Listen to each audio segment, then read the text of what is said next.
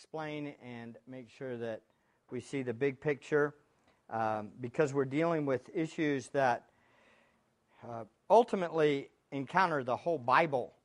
Uh, for lack of a better term, I'm trying to give you a synopsis of uh, the whole Bible today, and that's definitely not going to be something that is going to be easy, but I want to make sure that we get the big picture, understand it all, and apply it properly.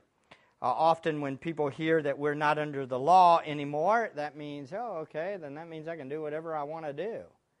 And the answer would, to that question would be yes, you can do whatever you want to do when you're submitted to the Spirit of God. And that would be the crucial element. So, in the news uh, this week, a well known Christian family made headlines. Uh, many of you probably watched their show, or some of you might watch their show. We won't get into name calling and tell exactly who they are, but most of you know who it is. One of their oldest son, apparent, sons apparently did some very inappropriate things years ago when he was 14 years old. And the world cried hypocrites with this family's sin that came out. Beloved, at the heart of this issue is the fact that evangelical Christianity is not presenting an accurate view of the gospel. We often present our lives, that is, how we look, as the gospel instead of who and what the grace of God has done in us, for us, and through us. We have failed to acknowledge following God is not about being clean or presenting ourselves as better than other people. We often present being a Christian as being good, moral people superior people, people who keep righteous rules over the truth of the gospel. Beloved, the reason why the world cries hypocrite is because the world as a, or the, the church has failed to explain the gospel properly in my opinion. I really believe we've made it about how we look on the outside instead of what the gospel truly is. We are sinners, all of us in the room, saved by grace through faith in Christ alone. We are different by grace alone. But even still, we are all works in progress. Amen? And our, our hope is not in how clean we are, but in the grace of God that is working in us. That is so very important. We know our standing with God is based completely on who Jesus is, correct? And what he did for us. Instead of, look at me. Our message should be, look at Christ. I'm just a sinner saved by grace. Is that the message that comes out of our mouth enough? Is that what we are affirming enough? No, I think the problem is is that we look too much like Acts 15, some of these Jewish believers, even the Jewish believers that said, "Hey, it's about getting circumcised and obeying the law." I think all too often we make it about what we look like when the gospel is not about how we look. It's about who Jesus Christ is. You say, oh, I don't have that problem. well, then you probably do have that problem. we must be people who properly proclaim grace.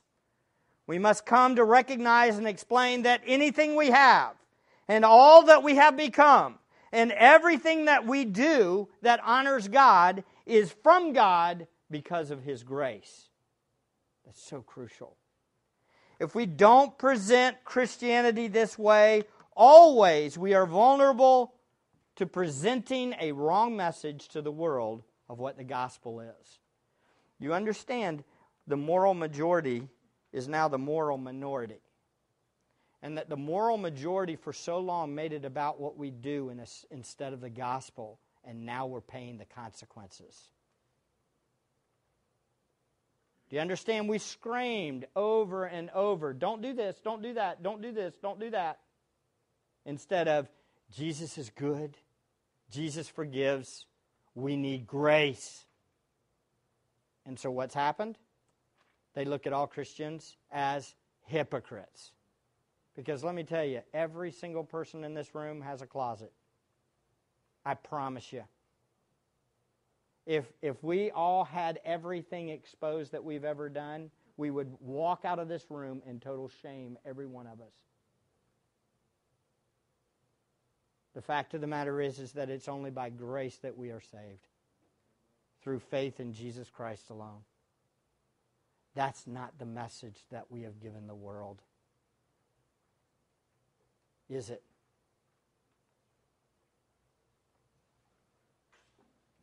Last week, we began to unfold the role of the law of Moses in the new covenant believer. We saw this was the first doctrinal crisis of the church. Today, we see the glorious grace of God is what saves us, not our so called good deeds. We saw that this doctrinal issue led to the first church council in Jerusalem. We saw in Acts 15 1 to 29, it, it breaks down into five sections the conflict, the consideration, the confirmation, the conclusion, and the council. We got through one of those. Lord willing, we'll get through another one this week. We covered the conflict last week. We saw that the conflict included the antagonists, the early Judaizers, professing Jewish believers in Christ who taught Gentiles must keep the law to be saved. They made works a prerequisite for salvation. They imposed the requirements of the old covenant upon the new covenant believers. The borderline believers in Jerusalem were also included in this group in verse 5. Those that were believers, but they were saying we must direct them to keep the law still of Moses. We also saw the defenders of the faith. We saw Paul and Barnabas stood up to the false teachers. They determined to go to Jerusalem to get to the bottom of the issue and get the apostles' authoritative word on the matter.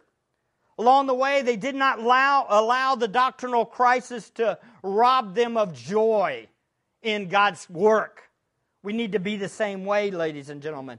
As the world around us falls apart, we need to keep our eyes on Christ and rejoice in those that come to Christ. And then we saw the breaking point. In verses 4 to 5, notice in your Bible it states, when they arrived at Jerusalem, they were received by the church and the apostles and the elders, and they reported all that God had done with them. Some of the sect of the Pharisees had believed, stood up, saying, It is necessary to circumcise them to direct them to observe the law of Moses. The question is raised Is it necessary to circumcise the Gentile believers and direct them to obey the law of Moses? Again, the, questions is, the question is are the requirements of the law of Moses binding upon the Gentile believers in Jesus? So then we began to briefly introduce the second section, the consideration. We saw in verses 15, or chapter 15, verse 6 to 7, notice the apostles and the elders came together to look into the matter. After they had been, had been much debate, Peter stood up and said to them, and he begins his sermon. We started with this consider the argument. Literally, the apostles and the elders came together to look into the word. That is, this doctrinal issue. This was truly a difficult issue. In Genesis 17, I'd make you look there, but I, I won't get through my sermon if I did.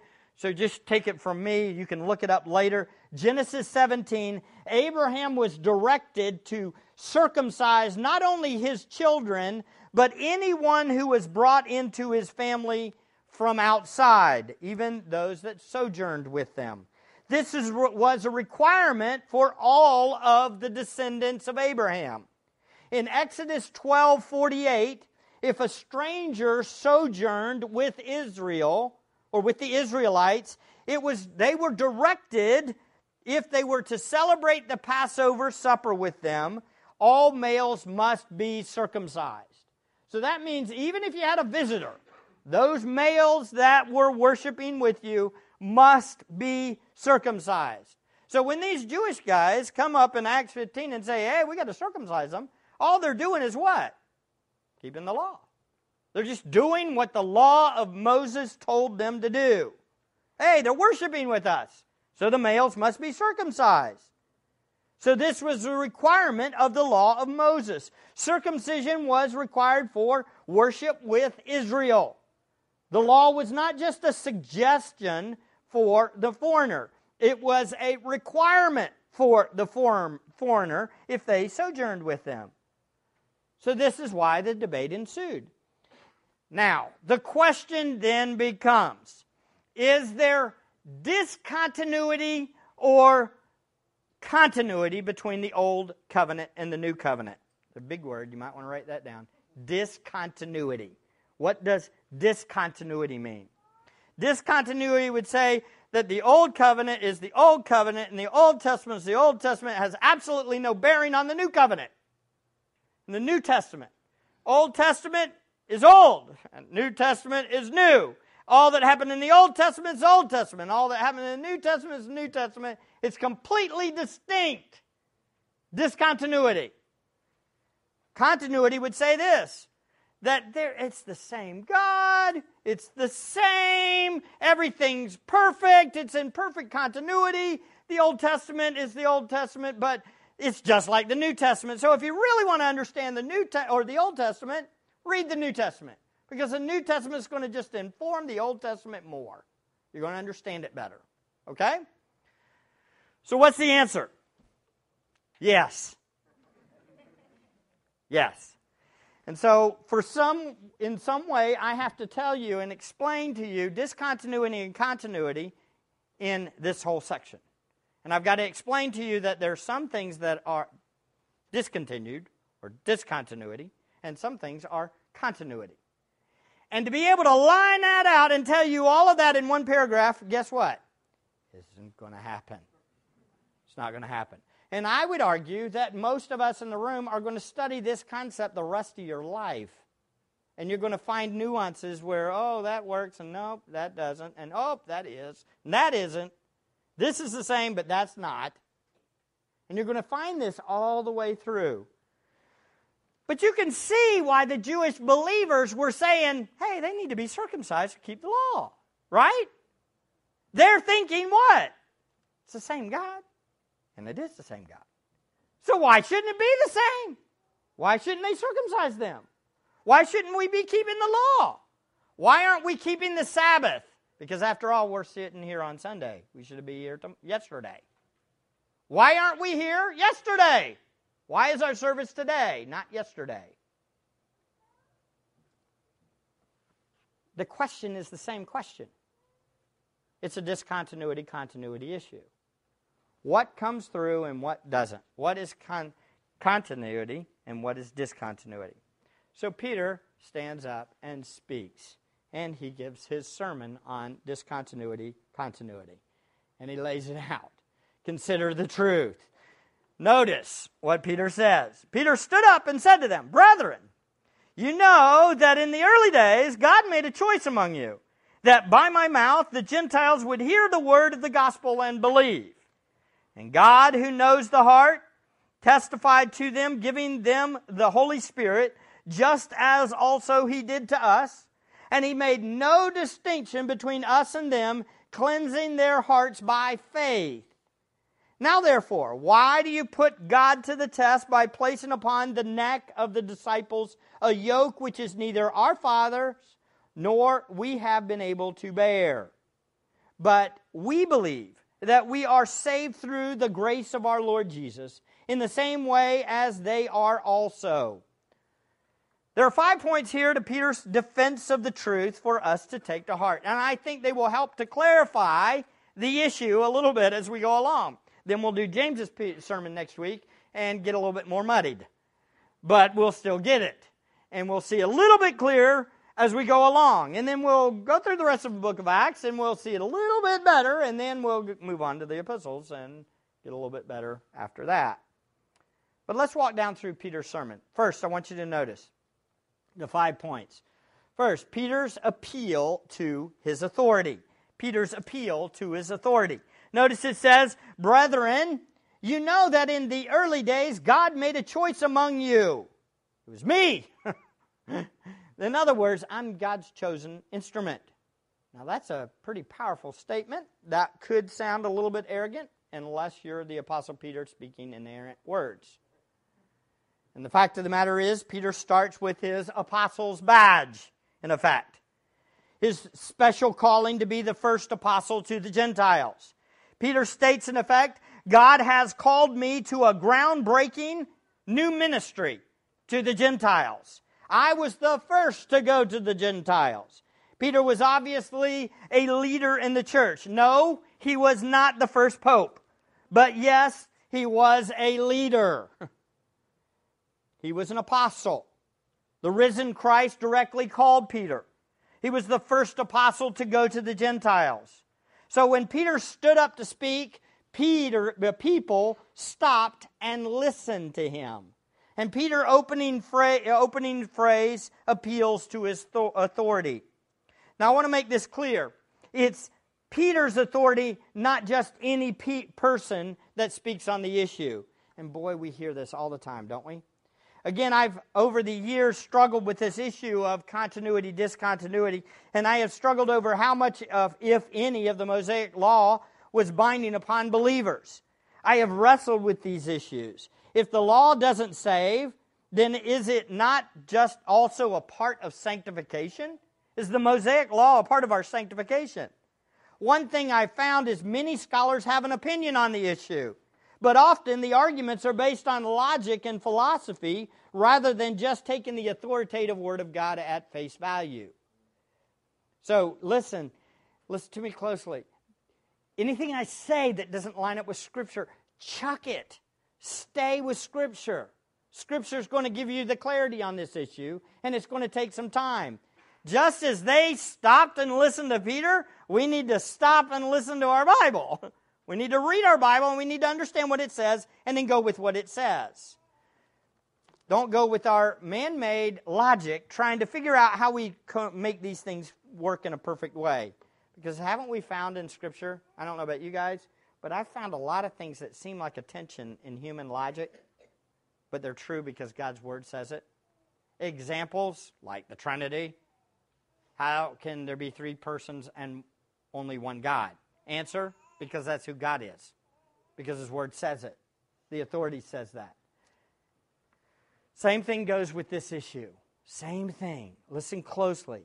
This issue must be defined by Scripture, not by our logic or reason, because sometimes our logic and reason is not informed by Scripture, it's informed by man made philosophies. I think as we study Acts 15 and Galatians, hopefully some of you are reading Galatians, right? You're reading Galatians? Some of you? Oh, good. That's good news.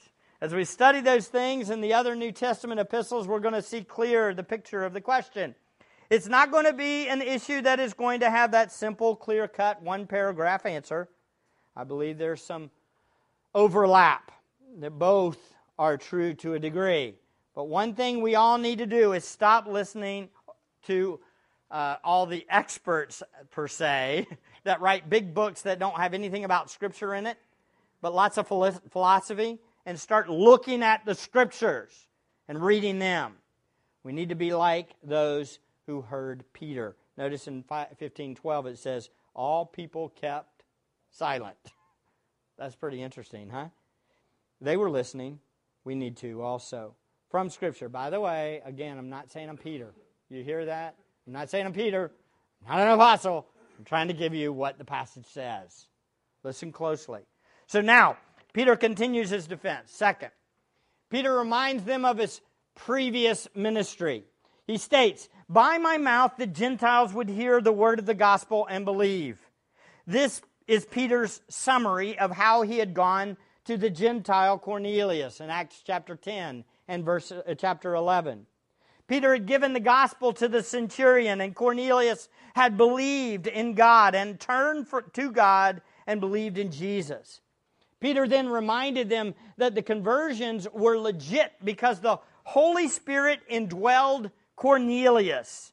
Look at verse 8. And God, who knows the heart, testifies to them, giving them the Holy Spirit, just as he did to us also. The indwelling Spirit was the evidence of the new covenant.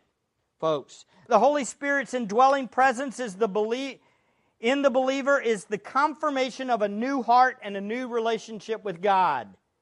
They were sealed with the Spirit because they were truly converted by God. Peter's point is the gospel is for the Gentiles. The Gentiles got the Spirit without works of the law. The believers knew they were God's own through the indwelling presence of God. And the Jewish believers knew that the Gentiles were true converts because they had the same indwelling spirit in both of them. Now, this is not fully developed in Peter's sermon, but the indwelling presence of the Spirit is a key distinction of the new covenant relationship. So, in other words, when Peter says this, all the in the room that were listening would say, Oh, yeah, new covenant. Oh, yeah, they're in the new covenant. Oh, yeah, Jeremiah 31. Oh, yeah, Ezekiel. They would know these things, it would be in their mind. They would understand. They got the Spirit, so they're in the covenant. They're in the new covenant. This is something that would have under, they would have understood immediately. I'm convinced of this.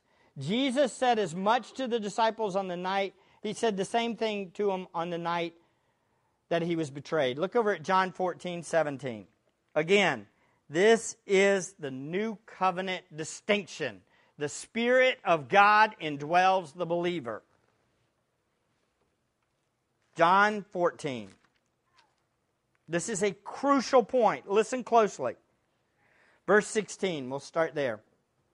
I will ask the Father, and he will give you another helper, another of the same kind, by the way, like him that he may be with you forever. That's pretty crucial. Verse 17, that is the Spirit of truth, whom the world cannot receive because it does not see him or know him. But you know him because he abides with you and will be in you. That is a key distinction. Now, you can argue all you want about the discontinuity continuity issue. But it appears to me very clearly that 16 and 17 shows some kind of change. Very clearly. Jesus says, I'm going to send another helper, and the helper that's with you is going to be in you. And that is a difference. There is a change. Does everybody understand this? So this has to be new covenant language. The world can't receive this Spirit. The only way it can receive Him is if he makes them know him. That's crucial. So the Spirit has to regenerate the heart, give the, belie- uh, the unbeliever a heart to believe, so that they will know that He is with them and He will be in them. Pentecost was different. Everybody agrees with that, right? Acts 2 is different. If you're walking, walking through your Bible and you come to Acts 2 and you don't go, oh, yeah, this is, you know, just like Sinai. Just like when Moses came down off the mountain. It looks just like it.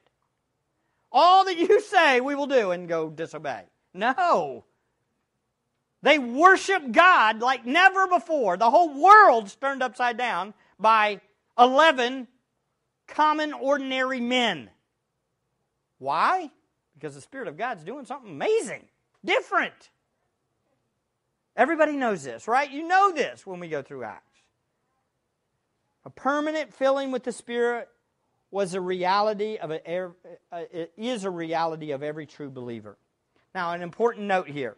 The indwelling presence of the Spirit is a crucial point in answering the law question. Very, very important. The Spirit's indwelling uh, in us is a very important aspect of whether or not we're under the Mosaic law or not, and whether we should keep it or not. We are not under the law of Moses. Instead, we are under the ruling presence of the Spirit of God. That's the way I would argue.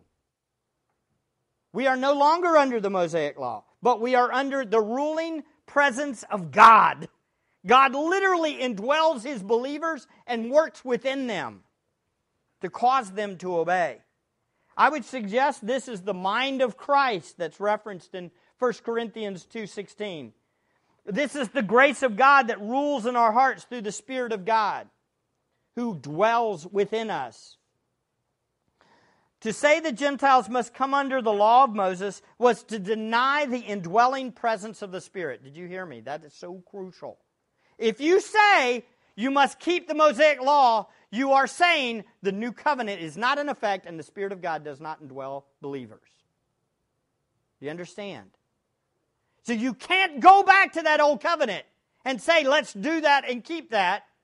Because if you do, you're denying the Spirit's indwelling presence in believers. That's pretty important, isn't it? You could never say, go back and do that Mosaic law, because if you did, you would be denying the God's indwelling work in his own. Second, and to say the Gentiles must come under the law of Moses was to deny the new covenant relationship with Christ. In other words, we're under a different kind of relationship. Previously, God was in a sanctuary or in a holy of holies, separated, right? And the high priest could only go in once in a while, uh, once a year, right? Nobody could get into the presence of God. Nobody could enter there. That's a different relationship. That's a relationship that distinguished everybody. High priest once, Levitical priesthood could get a little closer. Then the other people, actually only the men, then the women, and then the Gentiles. And that's how it was.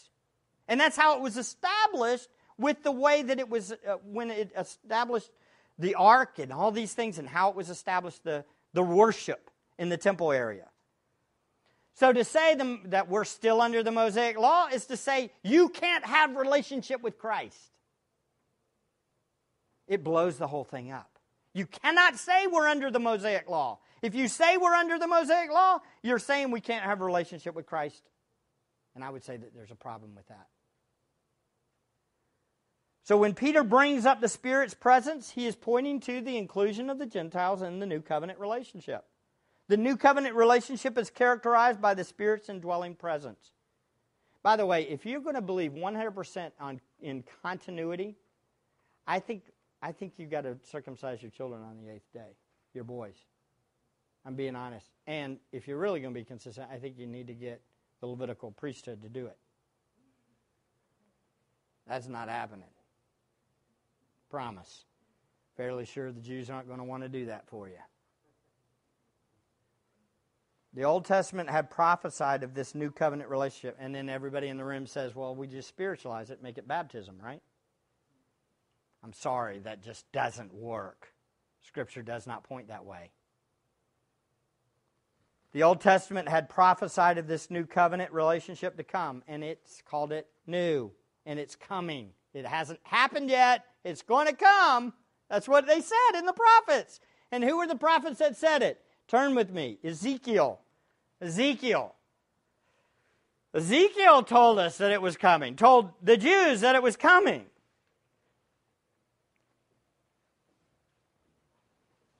Ezekiel 36. Going to make you find some neat spots in your Bible, unless you have one of those phones that you just put in the place. Ezekiel 36. Let's look. 36 22. Therefore, say to the house of Israel, Thus says the Lord God, It is not for your sake, O house of Israel, that I'm about to act, but for my holy name which you have profaned among the nations where you went. Why did they profane it? Because they said, All that you say we will do, and then they didn't do it. They didn't keep the Mosaic law. They weren't holy. They weren't set apart. They weren't distinct. The law crushed them. And in fact, they, ex- they shamed God's name. They had his name. They were his people, but they did not look like him at all. They were far from holy, weren't they? And God says, I'm going to make you holy for my name's sake. Notice, I will vindicate the holiness of my great name, which has been profaned among the nations, which you have profaned in their midst. Then the nations will know that I am the Lord, declares the Lord, when I prove myself holy among you in your sight. For because I will take you from the nations, gather you from all the lands, and bring you into your own land. Uh oh, this is getting confusing. And then I will sprinkle clean water on you, and you will be clean. And I will cleanse you from all your filthiness and from all your idols. Moreover, I will give you a new heart and put a new spirit within you, and I will remove the heart of stone from your flesh and give you a heart of flesh. I will put my spirit within you and cause you to walk in my statutes, and you will be careful to observe my ordinances.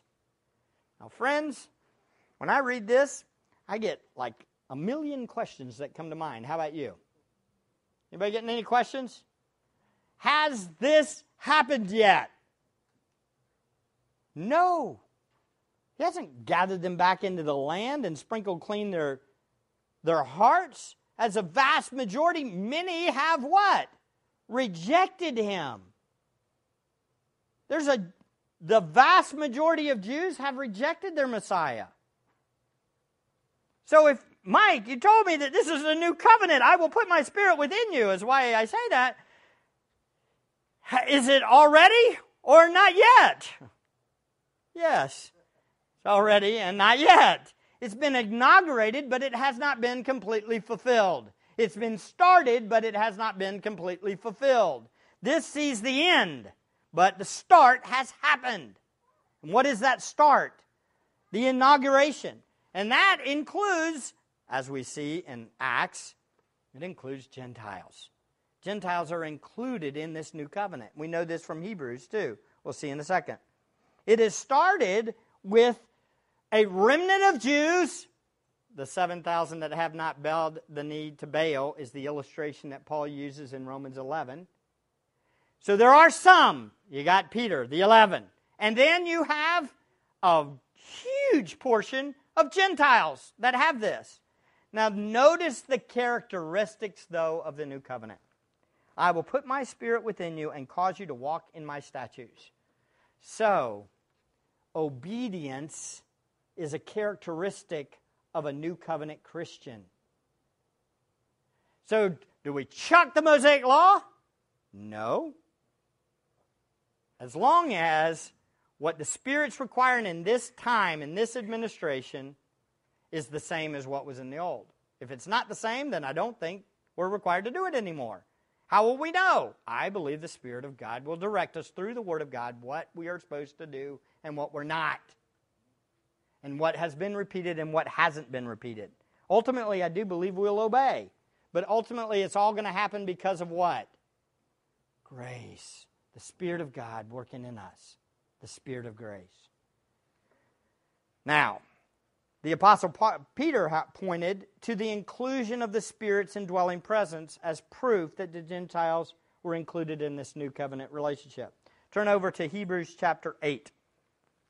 The second passage that references the new covenant relationship in the Old Testament is Jeremiah 31 31. It was read today. It is repeated in Hebrews 8. And so, therefore, it obviously applies to the church. Notice it says in Hebrews 8 6. Hebrews 8 6. But now he, that is Jesus, has obtained a more excellent ministry, by as much as he is also the mediator of a better covenant. That's very important. We're in a better covenant than the Mosaic covenant, the Mosaic law, which has been enacted on better promises. what were the promises of the old covenant? Anybody know? All that you say, we will do. That was a promise. It was a bilateral covenant. That means that they made promises. God, you say it, we'll do it. Here's the promises for the new covenant you will obey me. You're going to obey me. You know why? Because I'm going to help you obey the Spirit of God is going to work in you and cause you to walk in His statutes. That's a whole different thing, isn't it? So, look at Hebrews 8 7. For if the first covenant had been faultless, there would have been no occasion uh, sought for a second. For finding fault with them, he says, Behold, days are coming, says the Lord, when I will effect a new covenant with the house of Israel and with the house of Judah. Not like the covenant which I made with their fathers on the day when I took them by the hand to lead them out of the land of Egypt. For they did not continue in my covenant. And I did not, I did not care for them, says the Lord. For this is the covenant that I will make with the house of Israel after those days, says the Lord. I will put my law in their minds, and I will write them in their hearts, on their hearts, and I will be their God, and they shall be my people. They shall not teach everyone his fellow citizen and everyone his brother, saying, Know the Lord. For all will know me, from the least to the greatest of them. For I will be merciful to their iniquities, and I will remember their sins no more. When he said, A new covenant, he has made the, made the first obsolete. But whatever is becoming obsolete is growing old and is ready to disappear. I'm not going to give you a full exposition of that. Just know this there has been a change happened, correct? Definitely. No doubt about it. Change. So when Peter, back to Acts 15, brings up the Holy Spirit's presence in Cornelius, he gives two crucial points for the law. First, He's emphasizing the Gentiles' inclusion in the new covenant apart from keeping the law. That's very important. We, Gentiles are included in the new covenant relationship apart from keeping the Mosaic law. Do you understand? He is saying that. Second, the Spirit's presence that will empower the Gentiles to obey the Lord how the Lord requires them to obey. In other words, this is implied. They will obey what God wants them to obey. Why? Because the Spirit of God dwells in them. And the Spirit of God will use the Word of God the way it's supposed to be applied to a Gentile. Okay? This reminds us of Romans chapter 8. Turn over there real quick. Romans chapter 8. This is so crucial. The, the Spirit's indwelling presence in the new covenant is, I would argue, the, uh, the crucial point. It is the main point.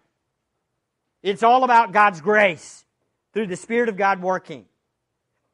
This reminds us of Romans 8 15 to 16. Look with me. It says, Romans 8 15. For you have not received a spirit of slavery leading to fear again, but you have received a spirit of adoption as sons by which you cry out, we cry out, Abba, Father. The Spirit Himself testifies with our spirit that we are children of God. Now, folks, I cannot stress this enough to you. This is a completely different relationship. To have the Spirit of God indwelling in you and crying out with our hearts that we are children of God, that He is our Abba Father, that's a completely different relationship. And for Peter to bring up the Spirit's indwelling presence is to say, look, they're in that relationship and it has absolutely nothing to do with how well they keep the Mosaic law. Nothing, nothing to do with that. They're in the new covenant. Also, look at Galatians 4. It's very interesting. Galatians 4. Paul uses the same argument against the Judaizers when he writes his letter. It's the same one. Galatians 4 1.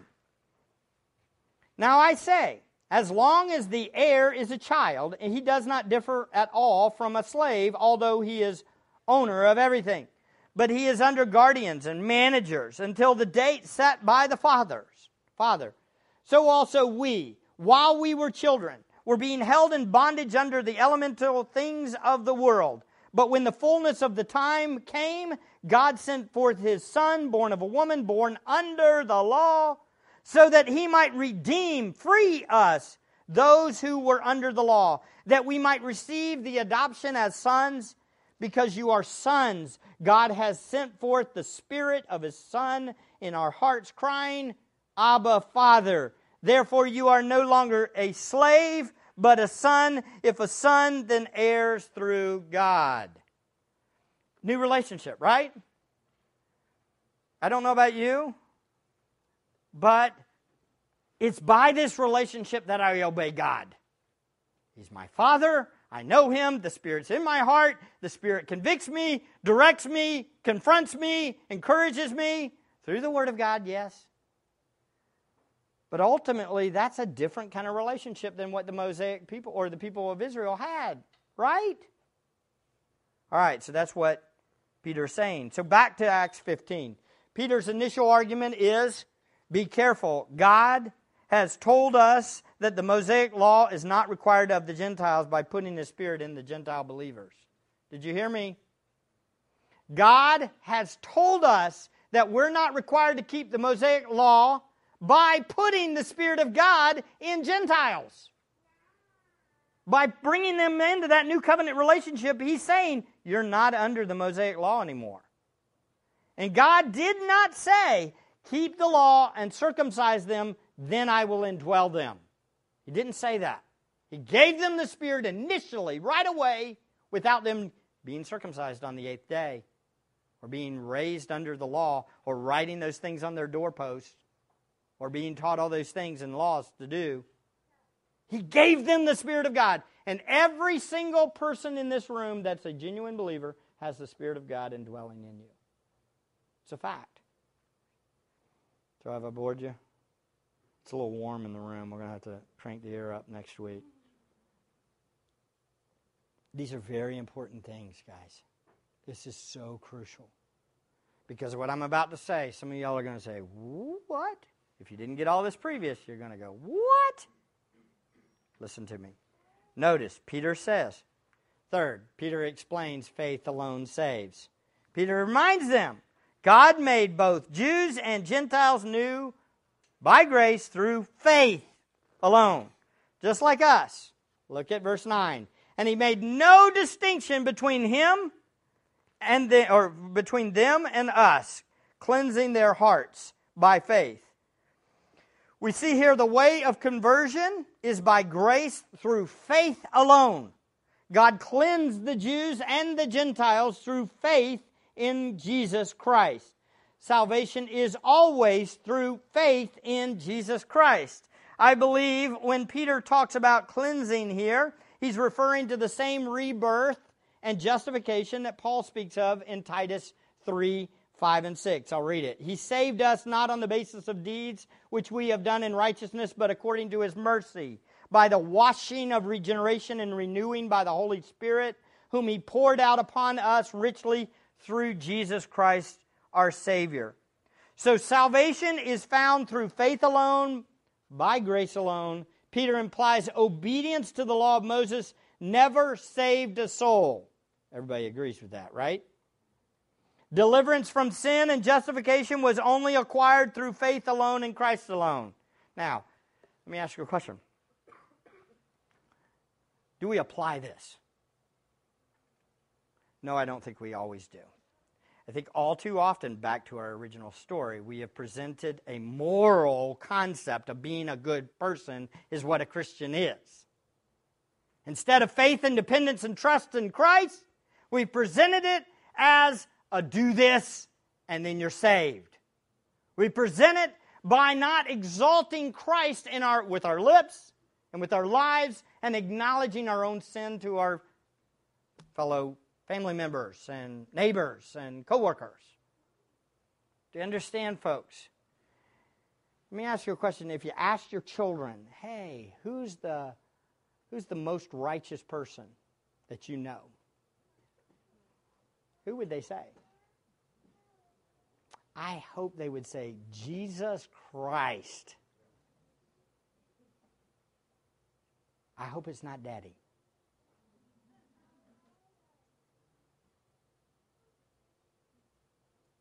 Because the fact of the matter is, I don't know about you guys, but I still sin, and they see it. And if that's their definition of righteousness, we got a problem. There is only one hope for all of us, and his name is Jesus. I think all too often we are our heroes in our testimony. All too often. We don't say it's about trusting in Christ. We say it's about, look at me. And I love these. I, I, I love this that show. But I'm telling you, I said this two weeks ago before all this news broke. When I watched the show once, I was like, man, they just look too perfect. They presented everything as perfect. That they, none of them kiss before they get married. That's a problem. And you say, what's a problem with not kissing before you get married? Ben and Kayla did it. that's not a that's not a problem. The problem is is that it's about not kissing before you get married, instead of I'm a sinner. Jesus is Lord. He died to pay for my sin. That message comes out every once in a while, very rarely on the show. If they knew and were exalted, hey, I put my pants on like you. I'm a sinner. My kids are sinners. We're this way. I'm saved by grace alone, through faith in Christ alone. Guess what? The show wouldn't be airing.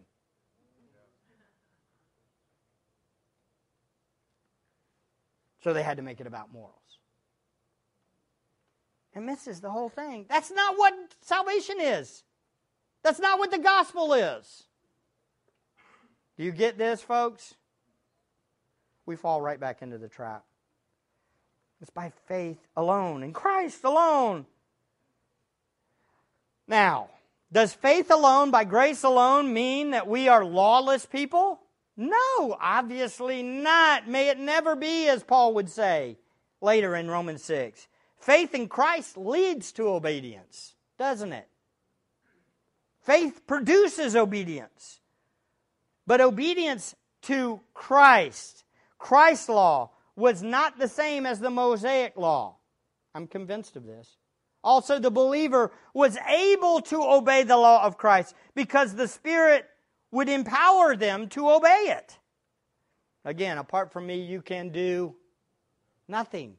But the implication is, with me, you can obey me. Peter's point is the Gentiles had faith in Christ, and this faith was the new ruling principle in their hearts. They were slave, they were not slaves to the Mosaic law that condemned every Jewish person previously. They had been slave, they had been saved through faith in Christ. And now they were able to obey. But not obey the Mosaic law, as we'll talk about in a second.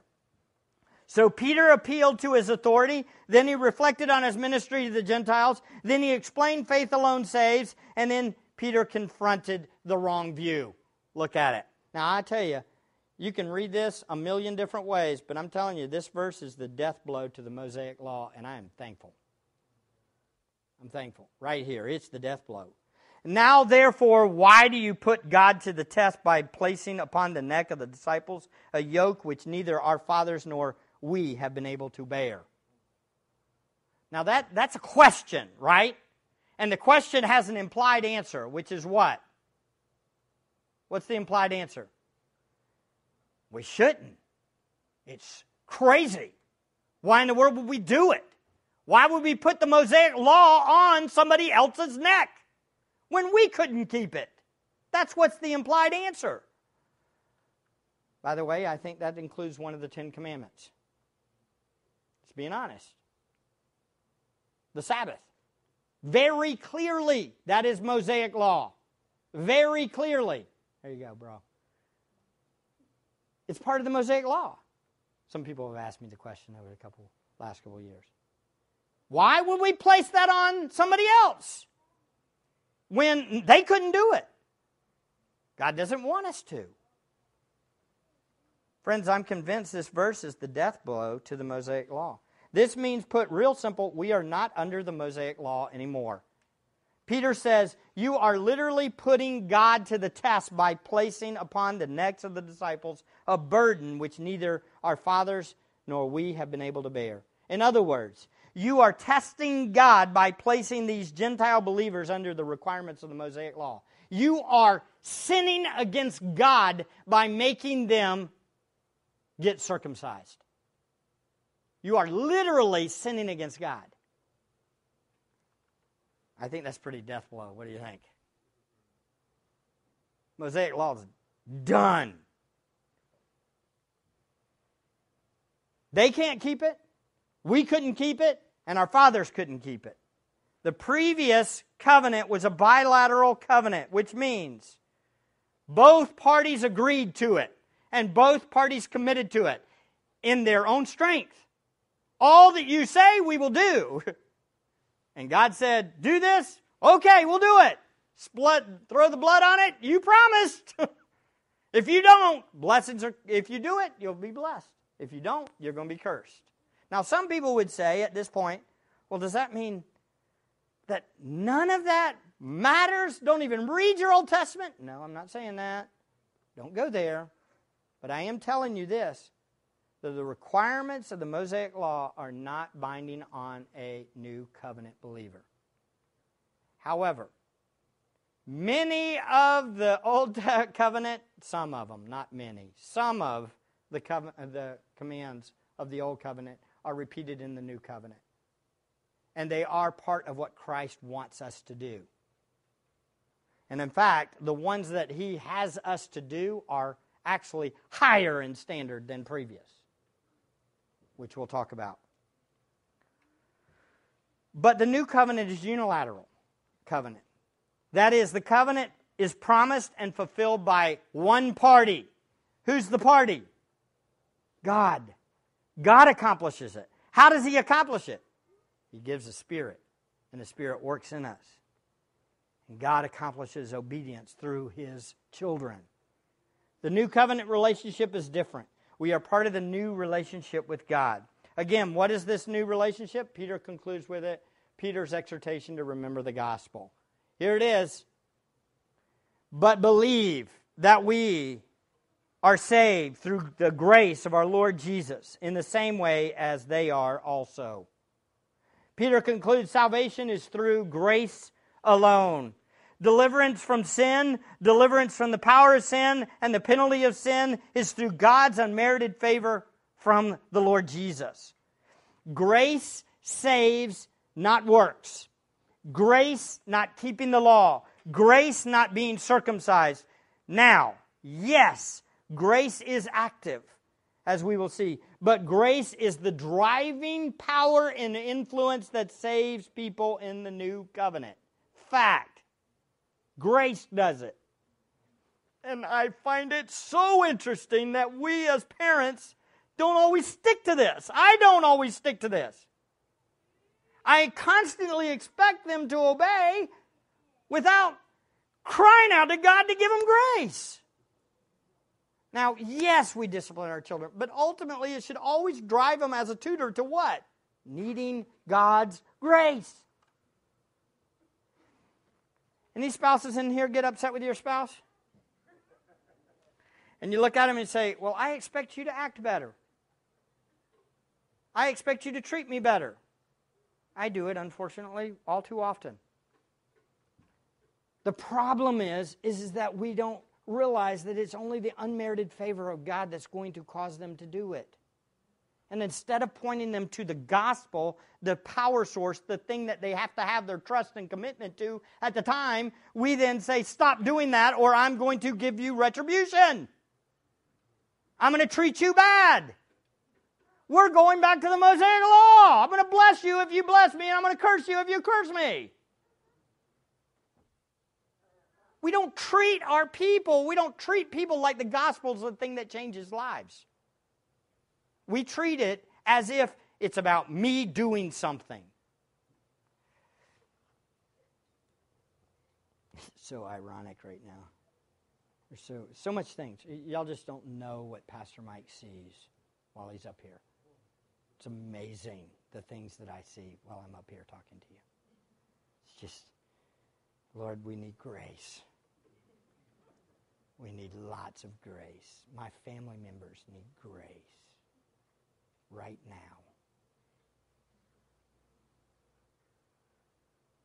Beloved, the evil one hates God being worshiped as Savior and Lord. He hates it. He wants people to rob God of His glory. He wants people before salvation to seek to exalt themselves through so called deeds, good deeds. Why? Because it robs God of glory. So he does everything to make it about what you do. He's telling you that all the time. He does it with believers and unbelievers. So before conversion, Satan whispers in the ear of the Judaizer to add works to make it about human achievement. And after salvation, the devil deceives even some believers to exalt personal works as merit before God. What's that doing? It's ultim- un- undermining grace. And if it's undermining grace, it's undermining God. If you make it about what you do, you've missed the point. You're actually siding with Satan. You're testing God. But God's plan is to provide salvation for justification to sanctification to glorification. And I'm completely convinced of this. Listen, we are saved by grace, and that includes justification, sanctification, and glorification. Now, what that means is, is that you will be sanctified only by grace too. Now, grace working within a soul causes a person to do it. We are literally obeying God. It's me obeying. But the reason why I obey is because the Spirit of God working within me. So it's grace. Nobody gets to heaven and say, says, Man, I really got, you know, about to a 10 on the scale of 1 to 10 or 8. I got to about an 8 in holiness, sanctification. I did a good job, didn't I? Nobody gets to heaven and says that.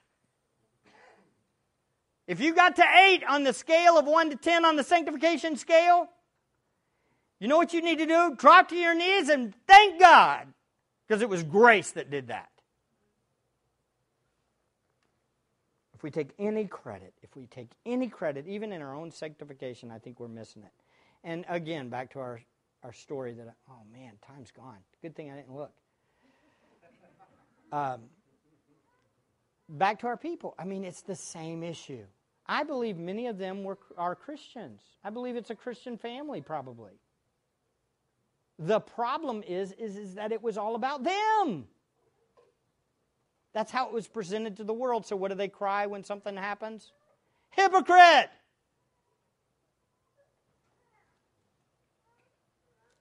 Should we keep the Ten Commandments? What about all the commandments that are given in the New Testament? I can't answer every one of these questions yet. We'll get there. But let's look at just one key closing point, principle. God's righteousness is consistent over both covenants. Everybody agree with that, right? God, why? Because God's immutable. He doesn't change. All I would say is that God administers his righteousness in different ways in different covenants. The fact of the matter is, we know this. How do we know this? Well, because was what happened before the Mosaic covenant? There was no law. So, how was God administering his righteousness then? His way. Was it the same requirements as the Mosaic law after Mosaic law came? No, it, before it was different. Is it different now? Absolutely, it's different now. He administers his righteousness in a different way. In the Old Testament, how did he administer his righteousness? Here's one example an eye for an eye, a tooth for a tooth. He was tough. Was he just? Yes. He was just. Was he gracious? Yes, he was gracious. But was his justice on display even through his people when he told his people to go in there and kill even the babies? Yeah. That was pretty, it was righteous. He didn't sin.